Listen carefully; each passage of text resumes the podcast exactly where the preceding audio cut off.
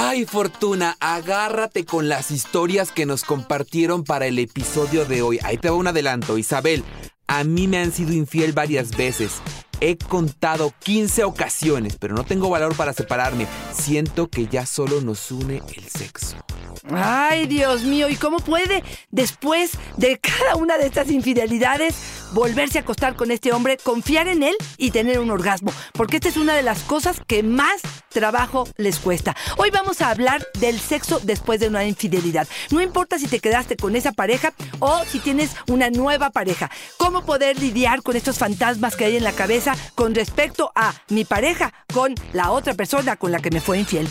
¡Comenzamos! Dichosa sexualidad. Con la sexóloga Fortuna Dicci y Carlos Hernández. Fortuna, yo creo que este es uno de los episodios que más nos piden, ¿no? Sexualidad e infidelidad. ¿Por qué? ¿Qué pasa, Fortuna, en nosotros? ¿Qué historias como las que nos comparte Isabel siguen sucediendo? Nos damos cuenta que está habiendo infidelidad, que se están rompiendo los acuerdos, si es que existen y los establecimos. Estamos, no nos sentimos cómodos en el vínculo, pero seguimos ahí. En algunos casos, como Isabel, atados por el sexo, pero en otros por la costumbre, en otros por la dependencia económica. ¿Qué, Fortuna? ¿Qué pasa ahí? Mira, yo pienso te escucho y digo, es una doble traición. Una traición de la pareja y una traición de mí misma o de mí mismo. De poder decir, voy a compartir mi cuerpo, algo sagrado, algo importante, algo que cuido y que protejo y que quiero y que amo, con una persona que en este momento al menos pareciera que no es una persona de confianza. Porque te voy a decir lo que sucede. Sabemos que una infidelidad implica una ruptura, una baja autoestima, una duda de quién soy, dónde estoy y qué es lo que está sucediendo. Y hay personas que me dicen, híjole, es que mi pareja dice borrón y cuenta nueva, ¿no? Vamos a darle la vuelta a la página y como si nada hubiera pasado. Eso es imposible. Ese gran elefante que hay en la habitación en algún momento se hace manifiesto. Por lo tanto, se tiene que verbalizar, se tiene que trabajar. Yo no conozco a nadie que haya podido sobrevivir una infidelidad sin haber tocado realmente y profundizado y tocar esa herida que está sucediendo y establecer nuevos acuerdos. Y para mí una de las palabras clave que le aprendí a Esther Perel, por supuesto, en em, sus libros y, su teoría que ha estudiado tanto, tiene que ver con reparar, Carlos. Tenemos que reparar lo que hicimos. Y para reparar, primero tengo que saber cómo tú tienes que saber, tú que me fuiste infiel, tienes que saber cómo yo me siento. Segundo, tenemos que analizar de verdad a profundidad qué fue lo que pasó y poder observar objetivamente la responsabilidad que tuvimos los dos en lo que estaba sucediendo. Tercero, tú tienes que ser empático con mi dolor, independientemente de cómo haya pasado. A mí me dolió, a mí me heriste, tú me traicionaste y tú tienes que ser empático. ¿Cómo vas a manifestar eso? No lo sé. Y eso es algo que tienen que las parejas definir. Y cuarto, establecemos una nueva relación a partir de eso y se tiene que ir poco a poco, generando cierta confianza. Yo puedo permitirte la primera vez que me agarres la mano y sentirme a gusto o no, y luego a lo mejor nos damos unos besos y puedo lidiar con estos fantasmas en mi cabeza poco a poco. No voy a tener encuentro sexual inmediatamente, voy a ir reconociendo tu cuerpo, planteando de nuevo qué es lo que vamos a establecer nosotros. Y aquí una de las cosas importantes que mencionaste, después de la segunda infidelidad, me parece que es grave confiar en la tercera y en la cuarta. 15 infidelidades, me parece, perdóname, pero un suicidio. Y es que resalto mucho que mencionas que el, el, pasar una infidelidad significa también poner manos a la obra, trabajar para que suceda. Porque la Chivis nos dice, por ejemplo, que, que, tuvo una infidelidad, que se están dando una segunda oportunidad, que ya dieron borrón y cuenta nueva y lo están intentando. Yo no sé si a veces el borrón y cuenta nueva es suficiente, Fortuna. Te escucho y oigo muchos pasos para que este proceso eh, lleve a un buen puerto y cuando lo resumimos solamente al borrón y cuenta nueva me parece que caemos en un riesgo. Totalmente de acuerdo. Mira, sí diría yo, la relación anterior terminó, vamos a hacer nuevos acuerdos y en estos nuevos acuerdos, por supuesto que vamos a tratar de ver hacia el futuro, pero me cincelaron en mi alma lo que sucedió en el pasado. Yo no puedo pensar borrón y cuenta nueva y nada sucede. Claro. Para que haya borrón y cuenta nueva, tiene que generarse nuevas experiencias. Yo tengo que a lo mejor cruzarme con esa infidelidad y que tú no la volteaste a ver. Yo tengo que saber que la bloqueaste en, en el Facebook. Yo tengo que saber, porque tú quieres que yo esté tranquila, dónde andas, si me- te vas a tardar que me digas un poco qué es lo que está sucediendo. Tienes que generar de nuevo confianza. Y perdón, pero ahí sí te toca un poco, mucho más a ti que me fuiste infiel que a mí, para poder decir, a ver, yo te, es mi responsabilidad de nuevo Claro. generar esa confianza. Y me parece bien valioso de Fortuna. Audomaro nos dice, a mí me cuesta trabajo no ser infiel. Me gustan mucho todas las mujeres. Escucho el, escucho el comentario de Audomaro y me parece interesante que nos hables un poco de cómo también esas conductas atraviesan el género Fortuna. Porque es que a los hombres, como él dice, nos cuesta trabajo ser eh, fieles. Porque a las mujeres tendría que costarles menos trabajo.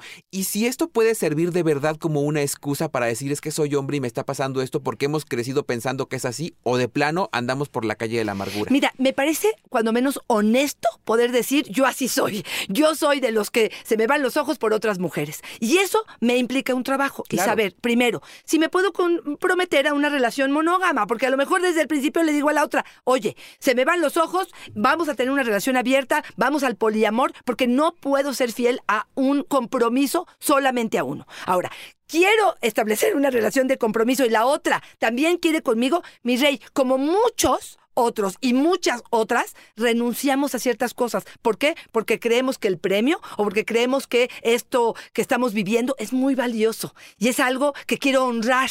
No quiero nada más, perdón, pero prostituir o acostarme de cama en cama. Si esto es valioso para mí. Ahora, Podemos jugar muchísimo dentro del sexo, Carlos, a poder hablar de a lo mejor ver pornografía, a lo mejor sexo auditivo, pornografía auditiva. Podemos a lo mejor hasta hacer un intercambio este, virtual, ¿no? Donde otra pareja esté teniendo sexo nosotros también del otro lado.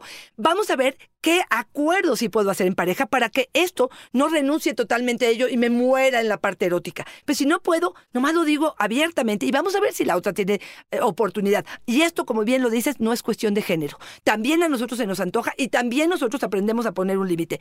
¿Qué es de las cosas más difíciles que cuesta cuando después de una infidelidad regresas o con la misma persona o con otra? Generar la confianza en ti misma o en ti mismo. Porque entonces ya no fui valioso, seguro el otro aguantaba más, seguro te la tenía más grande, seguro esta mujer hizo cosas como sexo anal que a lo mejor nunca me he atrevido a hacer.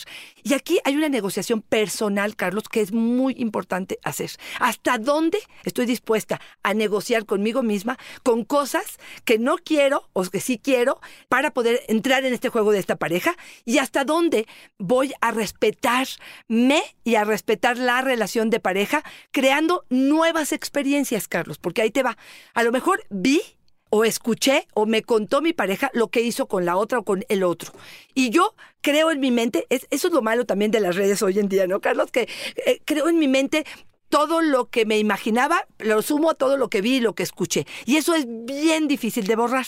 Pero ¿qué tengo que hacer, Carlitos? Es generar nuevas imágenes. Y entonces, si, quiero irme al motel, si quiero cambiar mi habitación, si quiero en la habitación poner o traer un juguete erótico, tengo que crear nuevas experiencias eróticas. ¿Para qué? Para que en el momento que venga esta imagen nefasta de lo que él o ella estaba haciendo con la otra, pueda crear estas nuevas experiencias y esas sean las que me enriquezcan. Eh, ¿Sí quedó claro, Carlos? Y me parece tan importante, Fortuna, porque justo una de las actividades que creo que implementamos más durante el encuentro sexual es la comparación. Estas expectativas bien altas. Y si a estas expectativas altas le sumamos el tener que ponernos a competir con otra persona, creo que sí es necesario aterrizarnos y saber que justamente el reto está en eso, ¿no? En empezar a dividir lo sucedido para entonces tomar responsabilidades y decir, ¿qué de todo esto por un lado, es mi responsabilidad, puedo implementar, pero también saber qué de todo esto puedo o no puedo llevar a cabo para que tenga un buen fin este vínculo. Nos dice Radial, y me, me hace mucho sentido con lo que tú nos comentas, mi esposo nunca me ha sido infiel, pero a mí me comen los celos. Le reviso la ropa interior para ver si no está manchada. Incluso miro cuando eyacula para saber si no lo hizo antes de ¡Ay, mí. qué horror! Puede ser una enfermedad. Oye, Fortuna, fíjate, lo que tú nos decías hace un momento, la importancia y la relevancia de la autoestima, de sabernos también importantes y suficientes para el otro. Claro, fíjate, aquí lo que les diría es, ¿para qué tenemos un encuentro erótico? ¿Cuál es el objetivo?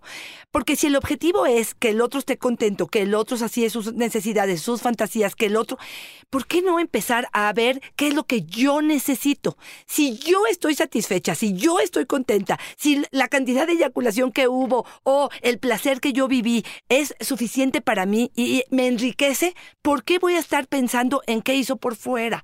O sea, yo aquí les diría, concéntrense y dediquen, sean un poco más egoístas en ese sentido y piensen, hoy está en mi cama, hoy yo disfruto de este encuentro porque a mí me beneficia, porque yo me divierto, porque a mí me da placer. Esto me parece que sería fundamental para de nuevo generar posibilidades y definitivamente creo que la va a destruir. O sea, sí creo que esto no tiene un buen fin, porque cada vez se vuelven más obsesivos, cada vez dudo más y en lugar de estar creando experiencias positivas entre nosotros, solidaridad, emoción y diversión, estoy generando un hueco, un vacío que a fuerza lo quiero llenar con algo. Y créeme que el mundo es tan inteligente que lo vas a llenar. O sea, de verdad, energéticamente le estás diciendo a la vida, llena este hueco que estoy sintiendo que no estoy pudiendo lidiar. Y déjame nomás decirte otra cosa. Muchas de estas personas necesitan terapia, Carlos. Necesitan una ayuda profesional que los acompañe para poder hacer todo este proceso del cual estamos hablando, que no es tan sencillo, sí requiere de una posibilidad de que te acompañen en el proceso les ofrezco y les ofrecemos, tanto Carlos como yo, profesionalmente, la compañía después de una infidelidad para saber cómo lidiamos con ello y cómo volvemos a confiar en la parte sexual. Fíjate que me parece muy luminoso esta idea que nos dejas ahí como una máxima hoy, Fortuna, que es revisar de qué estamos llenando nuestros huecos si los estamos llenando de reflexión y de alguna cuestión proactiva que nos permita subsanarlos, que verlos como áreas de oportunidad y crecimiento, o los estamos llenando de caca. Y entonces, importante detectarlo y saberlo. Chío, ¿es normal sentir excitación al recordar a mi esposo con alguien más. Me siento sucia, pero me excita mucho. Ay, fortuna. Carlos, esta es una de las más frecuentes cuando se atreven a hacerlas. Claro. Y sí, sí es, bueno, no, no es que sea normal o anormal, pero es muy común. Hay personas que si su pareja tuvo intimidad con otra persona, el hecho de que sea atractiva para los ojos de otra o que le pudo dar placer, puede ser algo que los excite y no es algo enfermizo. Si a ti te hace daño, habrá que eliminarla otra vez sustituyéndola por algún evento que tú estés viviendo con tu pareja. Pero si te sirve de alguna manera con yo me lo estoy echando el día de hoy, aunque antes se la echó el otro, pero sigue pensando que lo mejor está en casa, en mi cama y conmigo, puede ser algo que me sirva como una especie de transgresión excitante para mi vida erótica. Wow, no, por eso luego dicen, y creo que es una, idea que causa mucho ruido, Fortuna, decir que todo se vale en la cabeza, que todo se vale en la fantasía. A veces pensar que esto nos puede excitar nos causa muchísima culpa. Fortuna, fíjate que quiero ir cerrando un poco con dos de las más frecuentes que nos hicieron hoy. Mariano, mi esposo se masturba a escondidas en el baño. Yo lo veo como una infidelidad, siento que no lo satisfago. ¿Se considera una infidelidad? Y algo similar nos pregunta Fernando. He visto a mi esposa teniendo conversaciones cachondas con hombres en redes, aunque nunca he visto que se cite con ellos, son de otros países. ¿Esto podría ser una infidelidad? Fortuna viene y nos preguntan a nosotros si eso es una infidelidad. a ver, ¿por qué contestó así Carlos? Porque realmente las parejas definen en pareja de mutuo acuerdo qué es infidelidad. Yo no te puedo decir si está bien o está mal, creo que eso lo tienen que definir ustedes. Y ojo, de pronto hay posturas como muy tajantes. No, esto no es, esto sí es. Cuando hablamos en un diálogo en la pareja, tenemos que escuchar lo que el otro está sintiendo y necesitando. Pero déjame aclararte algo. Fíjate, hace poquito en Instagram publiqué una cifra que me pareció interesante. ¿Qué hacen las mujeres después del sexo? ¿No? 2% fuma, 3% come, 4% se baña y el 70% se masturba. ¿Por qué? Porque sabemos que muchas veces se quedan con esta eh, necesidad probablemente y tú podrías decir, ¿eso es infidelidad? Pues depende, ¿no? Si tú y yo, si a ti no te importa que yo no tuve orgasmo, ni me preguntas, te duermes, pues probablemente si yo agarro mi vibrador y me masturbo, pues a mí no me parecería. Pero si sustituyo probablemente el encuentro contigo por masturbarme, porque no me no tengo una comunicación asertiva, porque no me he atrevido a decirte qué necesito y quiero, no me parecería, ahí te va otra. Me parecería también que probablemente a veces me masturbo porque ya te dije tres o cuatro días seguidos o cinco o seis que tengo ganas y no lo, no- tú no quieres o estás cansada o estás alejada y entonces yo digo, pues ¿por qué no voy a saciar esta parte de mis necesidades? Entonces otra vez, el diálogo para poder decir, ya te vi que te masturbes, pero ojo, ¿eh? No como te estoy acusando y te, me estoy quejando y te estoy señalando y te estás equivocando. A ver, me doy cuenta que te masturbas, esto es parte de la vida erótica privada y con todo el derecho del mundo que tienes, pero me gustaría analizar y decir, ¿qué hacemos? A ver, esto me está sustituyendo a mí, me- no estoy siendo suficiente y escuchar atentamente, con el corazón en la mano, para poder saber si esto realmente es infidelidad o no. Y estas conversaciones que me dices de la otra persona, pues otra vez, si a mí esto me parecería que el hecho de que sean en otros países y a ella la calienta, pero finalmente se voltea y, a- y tenemos un sexo extraordinario, pues ¿cuál es el problema? Pero si a ti te incomoda, te hace sentir mal, devaluado, pues me parece que tienes todo el derecho de ponerlo sobre la mesa. Y por eso es que muchos sugerimos, ¿no, Fortuna? Esos contratos de pareja donde desde el inicio y en diferentes momentos de nuestra vida, porque va moviéndose, Exacto. vayamos haciendo estos acuerdos sobre temas que son súper cotidianos, lo sexual, los amigos, los perros, las mascotas, los proyectos de familia, hijos, religión, todo, Fortuna. Porque así vamos sabiendo qué se vale y qué no se vale. Porque si a la distancia voy y le pregunto a Fortuna y a Carlos, si esto es infidelidad, Fortuna y Carlos te la van a regresar y van a decir, tú dime. De acuerdo a sus acuerdos, de acuerdo a lo que llegaron al acuerdo, de en función de si esto era permitido o no. Y me los- puedo rajar, ¿eh? Claro, importante que lo digas. De fortuna sí, es el sí y el no es reversible. Uno puede replantearlo todo. el tiempo. Exactamente. Una más que me faltó antes de que ya concluyamos es la reafirmación. Uno de los consejos que le podría dar a aquel que fue infiel es tu pareja necesita constantemente, cuando menos por un tiempo, reafirmarse. Que le puedas decir lo bonito, lo guapo, lo inteligente, lo guapa, lo sensual, lo deseable que es la pareja. ¿Por qué? Porque estas constantes reafirmaciones me permitirán probablemente quitar un poco esta barrera que tengo de la desconfianza y generar un poquitito más esta parte de conexión probablemente. A mí me gustaría que nos quedáramos, Fortuna, con un par de ideas más de lo que tenemos que hacer si queremos recuperar el vínculo luego de una infidelidad. ¿Cuáles serían esas reglas de oro que deberíamos considerar si estamos atravesando por una infidelidad? Reparar siendo empáticos, escuchando y atendiendo el dolor que está viendo en la re- relación, hacer nuevos acuerdos para poder tener claro qué es lo que sucede, denle variedad a su vida erótica, cambien de alguna manera, reafirmen lo que puedan hacer, acompáñense de un terapeuta para poder hacer que estos cambios sean mucho más efectivos, tengan conciencia del compromiso que están adquiriendo, si no pueden comprometerse, mejor no le entren porque van a herir de nuevo. Y después de una segunda infidelidad, me parece que están apostándole a algo, al número que ya saben que va a perder. Rapidísimo, ¿crees en las segundas oportunidades? Después de una primera, sí.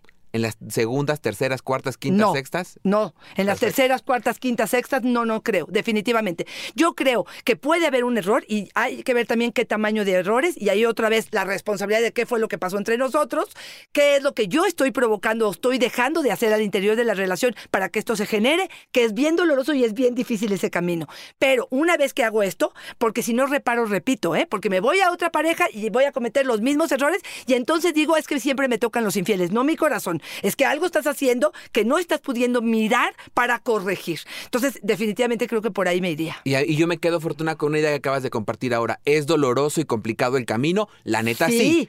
Sí, va a ser doloroso y complicado, pero hace falta tener estas conversaciones incómodas para que algo suceda en el vínculo de pareja. Entonces también recordarlo, el borrón y cuenta nueva, aunque es cómodo, no va a ser suficiente. Fortuna, si estamos atravesando por una infidelidad, si queremos apoyo, si queremos que alguien nos guíe, porque la neta, Fortuna, sí es más sencillo llevarlo de la mano de un mediador, de Ay, un especialista claro. que nos eche la mano. ¿Por qué tendríamos que andarlo solo? Como ya les comentamos, y ustedes se van a dar cuenta, el camino es complicado. Si nos hacemos acompañar por un especialista que lo vea desde afuera y nos eche una mano para hacer un plan de acción, vamos a facilitar muchísimo el proceso. Fortuna, ¿dónde te encontramos? Arroba Fortuna Dichi es mi Twitter, Fortuna Dichi Sexóloga es mi Facebook y en Instagram estoy como Fortuna Dichi. A ti, educador sexual, ¿dónde te encontramos? En Facebook me encuentran como yo soy Carlos Hernández, en Instagram como El Sexo con Carlos y en YouTube como Háblame Claro. Como siempre, un verdadero placer hablar contigo. Fortuna siempre es una fortuna y una dicha acompañarnos cada jueves. Bye bye.